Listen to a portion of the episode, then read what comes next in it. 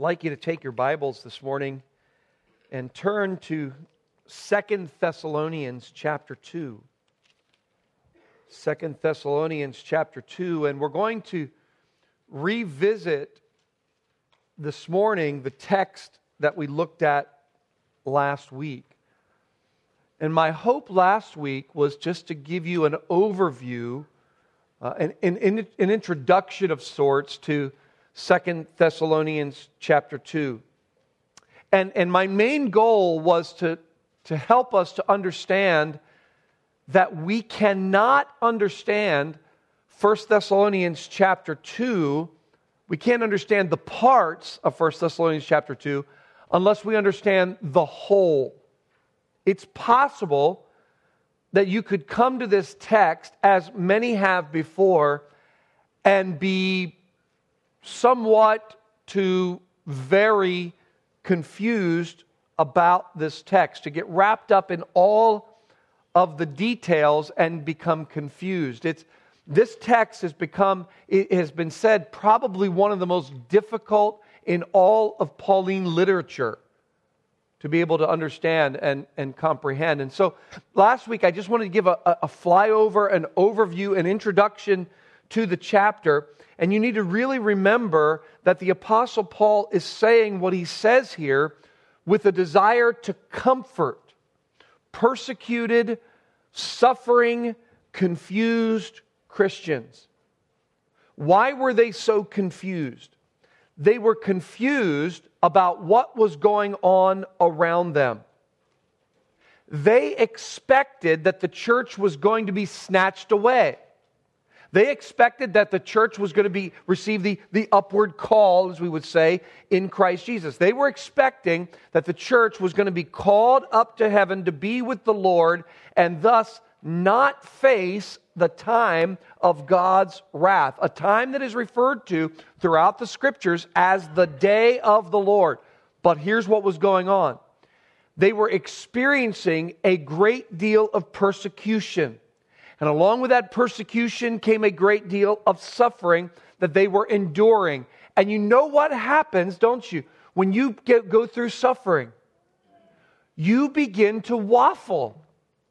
You begin to wonder. And that's what was happening. They were beginning to waffle a bit, wondering if they missed the snatching away, wondering if they missed being caught up together with the Lord in the air. On top of that, so you got suffering, you got persecution, you got difficulty that's producing all this waffling, but on top of that, you add false teachers to the mix.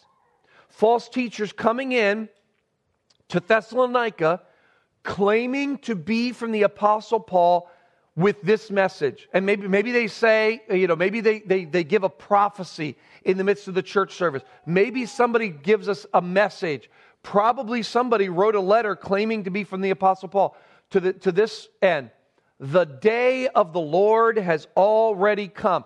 Paul said that in, in 2 Timothy. You know, there were those who were, had this particularly odd kind of false teaching saying the resurrection has already passed. Well, you can imagine how that would have affected those people. Imagine, put yourself into this. I'm not just talking about a week or two of being sick. I'm talking about wave after wave of suffering, wave after wave of persecution, just knocking you down, knocking you down. You know, when, when I was a kid, there was that, that uh, uh, uh, video game, and you hear the guy going, body blow, body blow. That one body blow after another, right hook, right? One right after another, and and then the false teachers come in, and you just begin to waffle like, well, maybe I was wrong. Maybe I didn't have it right. You can imagine how they would have taken all this. Some, we, we know how they would have taken because we're like that. Some would have just shut down, decided they weren't going to do anything anymore, not going to do anything anymore, just become idle busybodies, refuse to work because, after all, what? We missed it. Just refuse to work, refuse to do anything, just become idle busybodies. And others said, hey, they grew weary in well doing, right? They just said, What good is it? What I do for Christ doesn't make a difference anyway. Look, it's just one suffering, one trial after another, one difficulty after another. I'm just going to call it quits. Is it even really worth it? And that's what happens in the midst of this suffering and in the midst of the confusion that the Thessalonians were going through. But here comes Paul writing Second Thessalonians, and here in chapter 2, he's calling them to, to avoid being disoriented, being distressed, and being deceived. Look at chapter 2, verse 1. Now, concerning the coming of our Lord Jesus Christ and our being gathered to him, this is one event. Remember, we talked about that last week. One event, our being gathered to him. We ask you, brothers, not to be quickly shaken in mind. To be shaken is to be disoriented or alarmed. To be alarmed is to be distressed either by a spirit or a spoken word or a letter seeming to be from us to the effect that the day of the Lord has come. Let no one deceive you in any way. He's telling them avoid being disoriented, avoid being distressed, avoid being deceived. Why? Because that's what often happens to Christians in the throes of difficulty, especially when we begin to think about issues of the future. What are we really to believe? How are we really to live in light of all these things that are going on in our lives? Well, last week, again, just introduced the chapter, and we found a general approach to that question. How are we to live? How are we to think about issues of the future? What's going on around us? Paul's main desire in chapter 2 is not to necessarily establish a well ordered, detailed eschatology. Paul's point is pastoral more than predictive. He wants to comfort the believers. And basically, what we learned last week that if we're going to learn to face the end times with what he says in chapter 2, verse 16, is eternal comfort and good hope, if we're, to, if we're going to learn to face these uncertain days and uncertain times with eternal comfort and good hope, there are two things that must be real in our lives. Number one, we must be saved by grace through faith.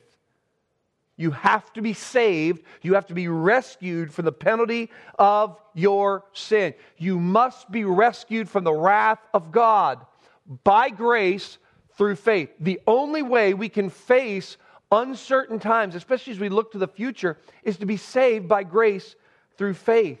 And that's what he sp- speaks about near the end there of chapter 2 and verses 13 through 17. He says how, how God chose us to be, to be the first fruits, to be saved through the sanctification of the Spirit. That is, the Spirit setting us apart that we might be able to hear the gospel and embrace the truth of who Christ is, saved by grace through faith. If you're not saved by grace through faith, it is not possible for you to have any kind of comfort or any kind of hope in these days. But if you are saved by grace through faith, which means you've embraced the truth of the gospel, the apostolic gospel, the message that has been delivered in the pages of the New Testament, then you can have comfort and hope. The second thing that must be real in your life is you've got to be steadfast by faith through grace. You've got to be saved by grace through faith, and you've got to be steadfast by faith through uh, grace. And what is that? Well, he says here that there is this sense of, uh, of, of putting your roots down and, and weathering the storm and just staying with it. He said, if you got to do that, think first of all, be rejoicing. Rejoice in what God has done in your life. Brothers and sisters, Take time to rejoice in this. Think about how God has set his love on you, how the message of the gospel came to you, and, and your ears were opened. Your hard heart was softened. Your mind was opened to embrace the truth of the gospel of Lord Jesus Christ. Rejoice. If you're going to be steadfast, take a minute to rejoice in what God has done.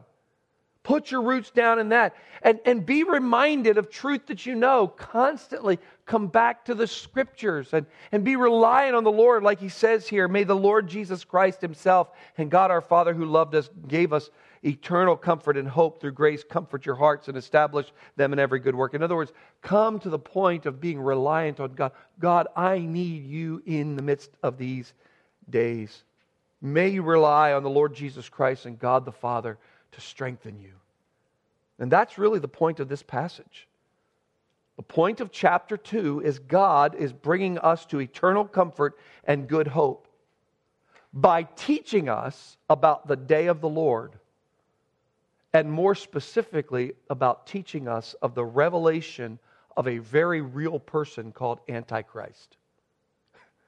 Now, I typically do a manuscript when I'm preaching. That means I, I write this out word for word, just like I'm going to bring it to you. And when I wrote that last statement that, that he's bringing us to eternal comfort and good hope by revealing to us the day of the Lord and the coming of Antichrist, I stopped, sat back in my chair, and thought, how in the, how in the world is that comforting? Christians, let me comfort you. There's a day of wrath coming on the whole world and the man of sin, the Antichrist, is going to be revealed. Ah, won't you feel so much better? How in the world is there any comfort in that? Well, for them and for us, it's a reminder that the day of the Lord, first of all, has not yet come. We've not missed the catching away. We've not missed the catching of the way, away of the church. Praise the Lord. Praise the Lord. Why? Well, in order to help the church, Paul goes back to what he taught them when he was there. And apparently, when he was there in Thessalonica, he led them through a synopsis of Old Testament teaching regarding this one called the man of lawlessness and the son of destruction. Let me just remind you again. We've already established that Paul's point here is not predictive so much as it is pastoral. But this is also what is happening here in chapter 2 is we are gaining a snapshot of apostolic teaching, the apostolic teaching that was received by the early church. You get an idea here in Second Thessalonians chapter 2 what about what Paul actually said to the local churches in which he taught and specifically to this one in Thessalonica, which was a fairly young church.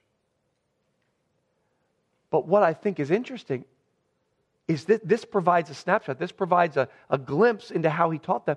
And he, what does he teach them? He teaches them about issues of eschatology. He teaches them about issues of the end times, the last days.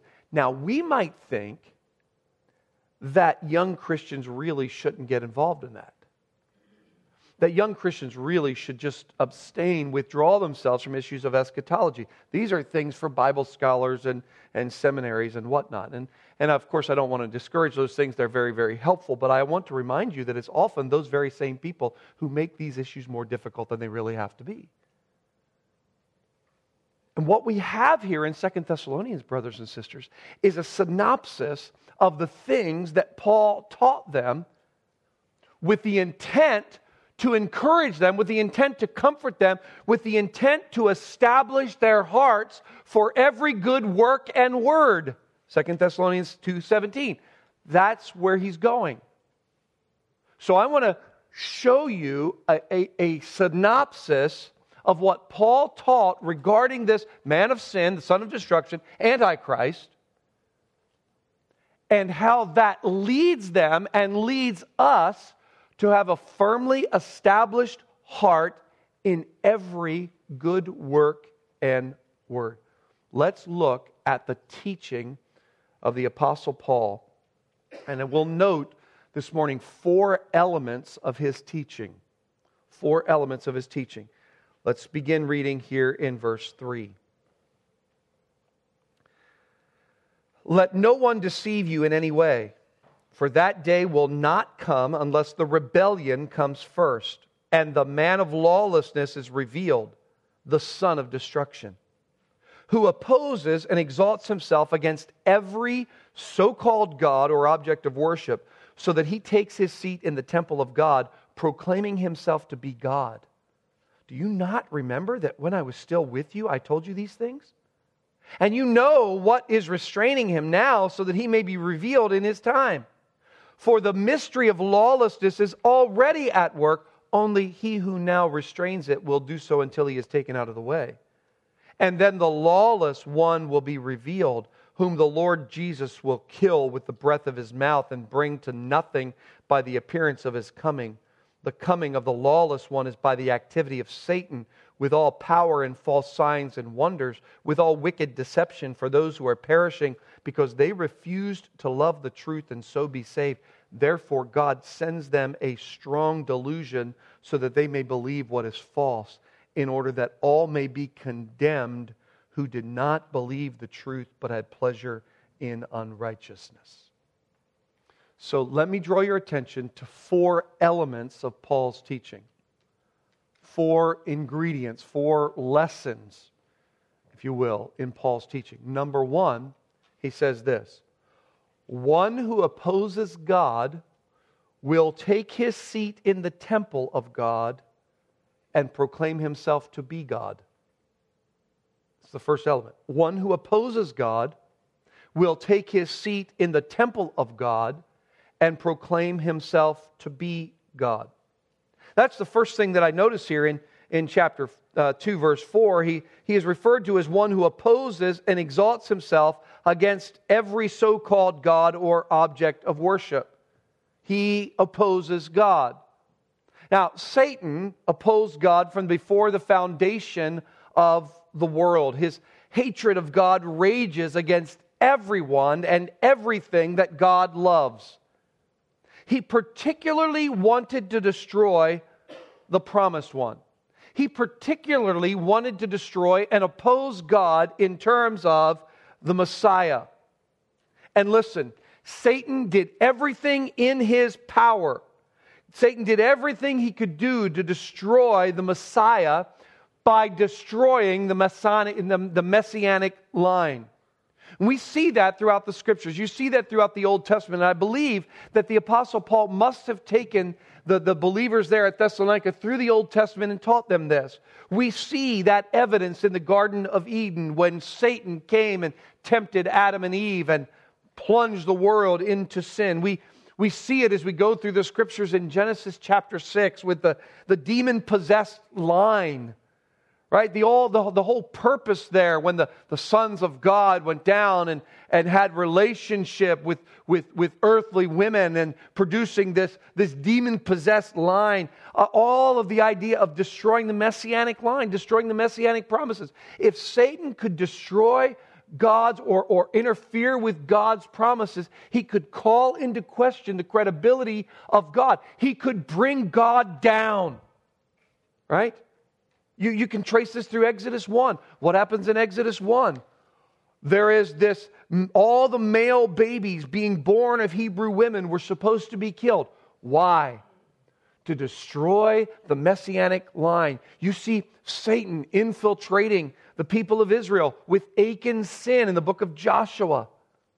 So much evil. I read this morning, Second uh, Chronicles 21 and 22. So much evil in the midst of that passage that the messianic line actually came down to one child who had to be kept in hiding. And if he had been killed, the messianic line would have been ended. You think about the opposition to the work of Ezra the work of Nehemiah. You think about the attempted Holocaust in the book of Esther, and then on to the, the attempted Holocaust by Herod as all of the male children, two years and un, under, were sentenced to death there in Bethlehem. The amazing thing is that Satan, though he opposes God in every way, could not keep the Messiah from coming. He could not keep the Christ from coming. So when he couldn't do that, he decided, okay, if I can't beat him, let me join him. And so he comes in and starts tempting Jesus. And when that didn't work, he inspired the religious leaders in Nazareth in Luke chapter 4 to throw him off of the cliff. Even he worked through one of his closest companions, the Apostle Peter, in Matthew 16, trying to keep Jesus from going to the cross. Remember, in completing the work of redemption, remember what Jesus said to Peter? Get behind me. He didn't say Peter, did he? Get behind me, who? Satan. You would think that Satan, who is no dummy, would understand that his goose is cooked. And he would just sort of give up. But he didn't. He couldn't keep the Messiah from coming. And then he couldn't keep the Messiah from, from dying. But he continued his assault. Even today, friends, Satan is trying to prevent God from keeping his promises. He's trying to keep God from fulfilling his plan in the return of the Lord Jesus Christ. It's amazing to me how Satan has continued his all out attack, especially on the people of Israel.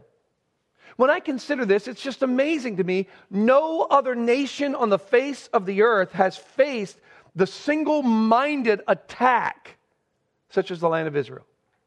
We saw that in the 1940s with Hitler's Third Reich.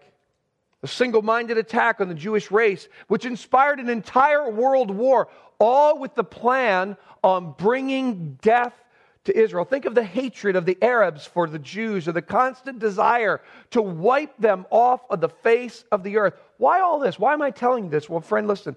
I am telling you that this is a satanically inspired effort to destroy the credibility of Almighty God. Because if, listen, if Satan can destroy Israel, he can destroy the plan of God. He can destroy the credibility of God. The Old Testament prophets, Daniel, Ezekiel, Zechariah, to name a few, looked to this one who would be a false shepherd. Daniel called him the prince who is to come. John, in the book of Revelation, saw the one who's called the beast. He's a political ruler who is to come. And he will seek to lead Israel to utter destruction so that God cannot be faithful to fulfill his promises to Israel. And if God cannot fulfill his promises to Israel, he cannot fulfill his promises to us. He is not a credible Savior. And that's what Satan, this, and then this one who is to come, who will oppose and exalt himself against every so called God or object of worship. The early church understood this so much that John could say, 1 John 2:18, "You have heard that Antichrist is coming." This was something that was known in the early church. Not only does he oppose, and I, and I want to move on quickly, he opposes God, but not, not only that, he proclaims himself to be God. So just looking under this first point, one who opposes God will take a seat in the temple of God to proclaim himself to be God. Just think about that. This man, now, and, and, and, and I'm not, I, I, I am I'm taking this to be a, a reference to an actual person, right? This is not a, a concept. This is not a, a, a thought. This is not an idea. This is an actual person. This man will come and he will set himself up in the temple and ultimately proclaim himself to be God. Now, I'm just taking this literally. I don't have any textual reason to believe otherwise. There aren't any other details given by Paul here, so I don't, you know, maybe we can pull some other scriptures in and try to piece things together from other scriptures, but that's not the point here. The point is that this man will set himself up in the temple of God and proclaim himself to be God. Unlike what Antiochus Epiphanes had done, unlike what others had done in the past, this man will set himself up in the temple of God and proclaim himself to be God. He will, he will bring worship not simply to himself, but ultimately to his, his own God, who is Satan. And this is what Paul's teaching. This was one of the elements of Paul's teaching to the Thessalonian church, namely that one will come who opposes, uh, one who opposes God will take his seat in the temple of God and proclaim himself to be God. But there's a second element to his teaching, and that is this someone is currently restraining him. Someone is currently restraining him. Now, we said that last week.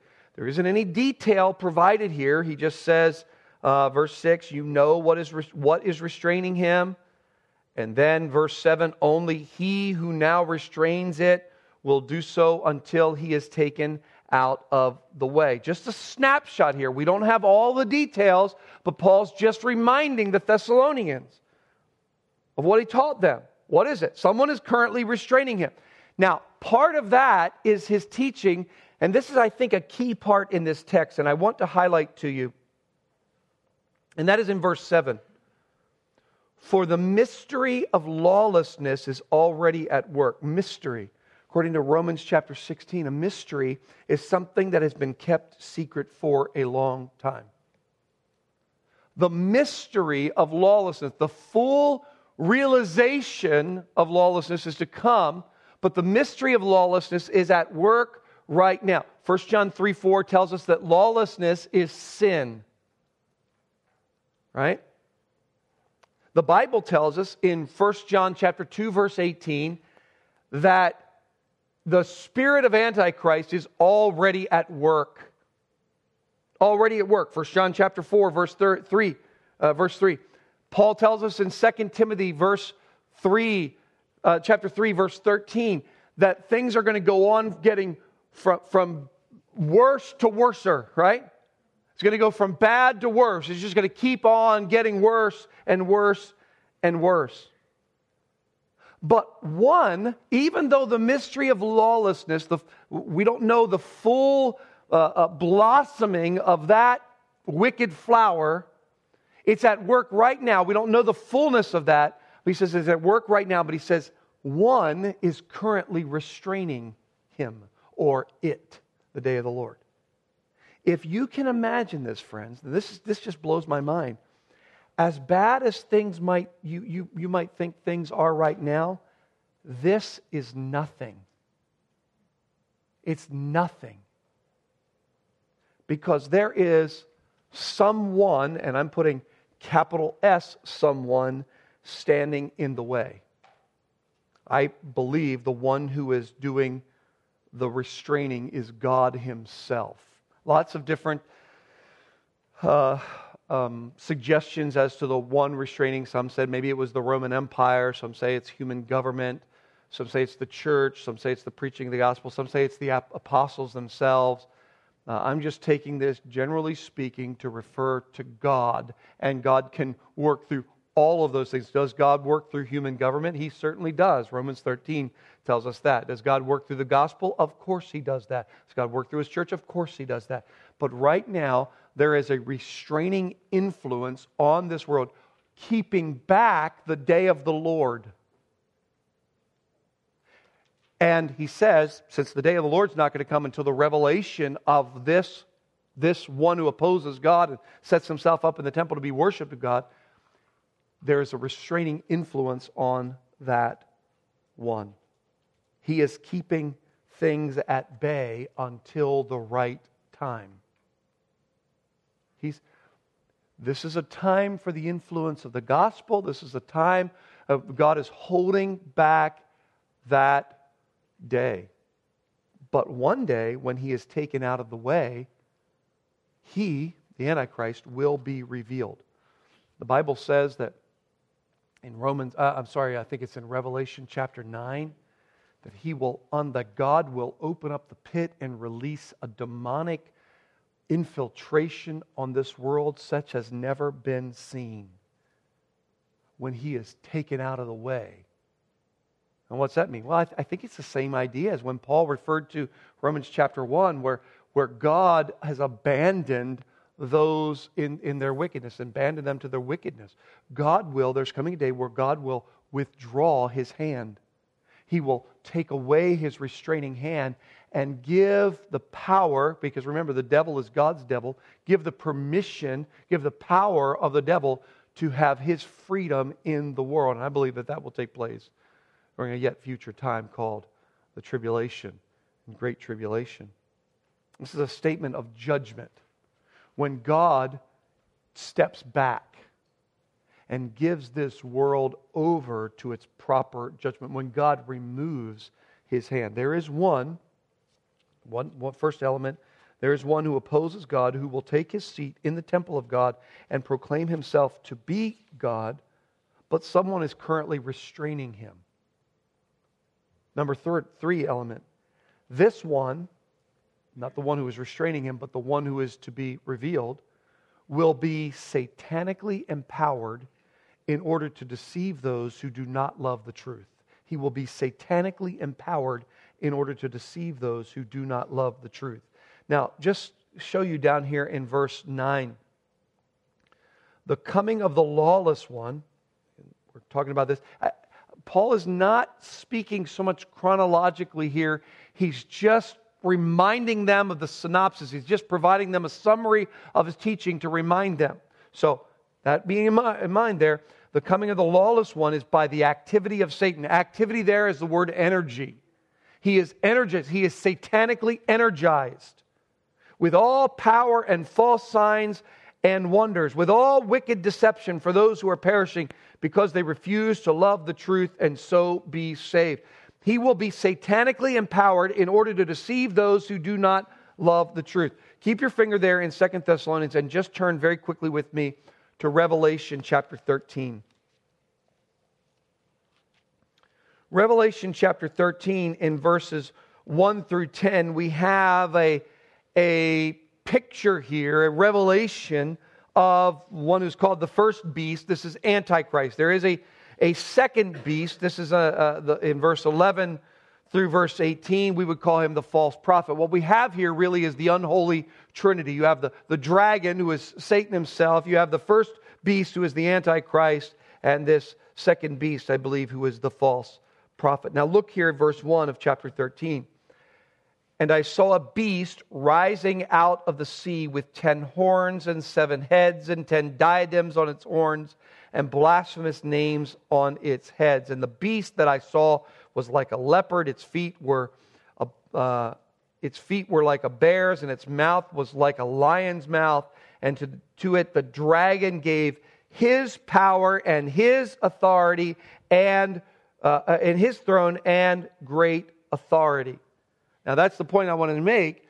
This beast, this this antichrist, will be satanically empowered for the purpose of deceiving those who do not love the truth. Paul tells us that he will perform all kinds of wonders that only leads people to further deception.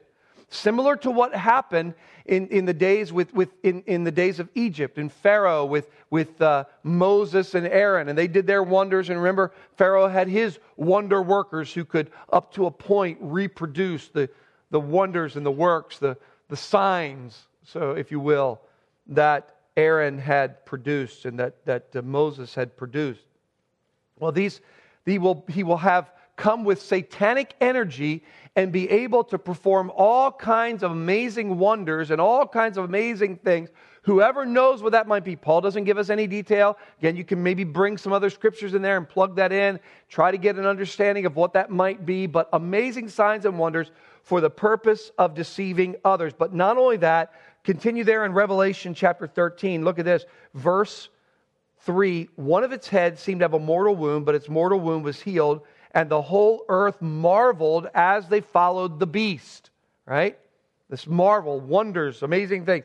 And they, that's the whole world, worshiped the dragon, that's Satan, for he had given his authority to the beast, and they worshiped the beast, saying, Who is like the beast, and who can worship, uh, who can fight against it? down in verse 8 and all who dwell on the earth will worship him, everyone whose name has not been written before the foundation of the world in the book of life of the Lamb who was slain. He will lead others to worship him and lead others to worship Satan. He is a satanically empowered, satanically inspired in order to deceive those who do not love the truth. Now keep that in mind. I'm going to come back to that in just a moment. The fourth element of Paul's teaching is this, back in Second Thessalonians chapter 2, and that is that he, that satanically empowered one who is being restrained, who will come to oppose God, exalt himself against God, and proclaim himself to be God, that one will be destroyed by the Lord Jesus Christ. Again, there's not chronology here, but Paul's just making statements here. Verse 7 the mystery of lawlessness is already at work. Only he who now restrains it will do so until he is taken out of the way. And then the lawless one will be revealed, whom the Lord Jesus will kill with the breath of his mouth and bring to nothing by the appearance of his coming. There's, throughout the scriptures, you see this, throughout the book of Revelation, you see the Lord Jesus Christ with his mouth opening and a sword coming out of his mouth. Revelation 1:16, in his right hand he held seven stars, and from his mouth came a sharp two-edged sword. Revelation 2:16 Repent and if not I will come to you and wage war against them with the sword of my mouth. Revelation 19:15 From his mouth comes a sharp sword with which to strike down the nations. Revelation 19:21 And the rest were slain by the sword that came from the mouth of him who was sitting on the horse. The picture here I think we're safe in saying that there's some symbol that is represented here is the authority of the word of the Lamb. I've told you before that I, I remember, I don't remember in, in which uh, Lord of the Rings movie it was, but I, I think they were in, uh, uh, they, they were being attacked in Helm's Deep, and all of a sudden, Gandalf comes from the east and, and he's rushing down the hill, and you just see him open his mouth, and then the very next scene, all of the orcs are just destroyed, right? To me, just a beautiful picture. I couldn't help but to remember the, the, the, picture of the Lord Jesus Christ coming and bringing his powerful word and destroying the armies that are arrayed against him. This one has, will be destroyed by the Lord Jesus Christ. So, I'm sure I could bring some other elements into this teaching, but these are four main elements that sort of um, summarize the teaching of the Apostle Paul. One, there will be one who opposes God and will take him, his seat in the temple of God and proclaim himself to be God. Two, someone is currently restraining him. Three, he will be satanically empowered in order to deceive those who do not love the truth. for he will be destroyed by the Lord Jesus Christ. Now, all of that for what? All of that with the intended end, Paul says, that you be comforted, but not just comforted, that your heart may be established in every good work and word. Now, this it's so important that you get this church.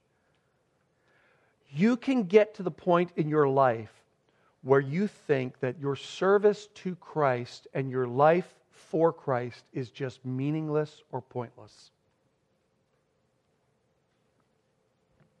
That's what was happening to the Thessalonians. They're becoming busy body, idle busybodies. Growing weary in doing good. Verse 13 of chapter 3 As for you, brothers, do not grow weary in doing good. Maybe maybe you look around and you see that the things don't make much sense that are going on today, and, and you get confused with the plethora of eschatological ideas that are on the scene. And I'm not, I'm not, I'm not doubting them, I'm not dissing them. I'm just saying maybe you find yourself getting confused over all those things that take place and the things that go on in your life, and you're getting confused and distressed and disoriented. And maybe you've heard teaching over the years that contradicts what the Word says.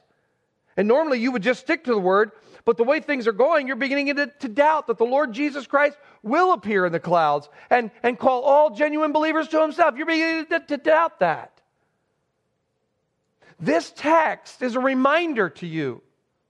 It's a reminder to me that God is at work. This is a reminder to you that He is not being frustrated by anything or anyone. And Paul's just saying, Don't you remember what I taught you when I was there? I taught you this and this and this, and just the synopsis of these little rapid bullet points. I gave you this and this and this. And, and with the end, that, oh, that's right, that's right. And then he says, May God establish your heart for every good work. There's, that there might not be one good work that you would say, you know what? I'm just calling it quits. I'm stepping back. I'm not going to do anything anymore. I'm so confused. I'm so, uh, you know, discouraged. I'm just going to give up. And, and, and just like the writer of Hebrews reminds the, the, the readers that no genuine work of love is in vain. That's what this is about. Think about this. You know, I, I, I'm trying to ask myself a question how do I apply this text to myself? And I think what Peter said in 1 Peter chapter 3 since all these things will take place, since, since this will take place, brothers and sisters, what manner of people ought you to be? Or what, what John said in 1 John chapter 3 everyone who has this hope in himself purifies himself. Let's be actively seeking sanctification.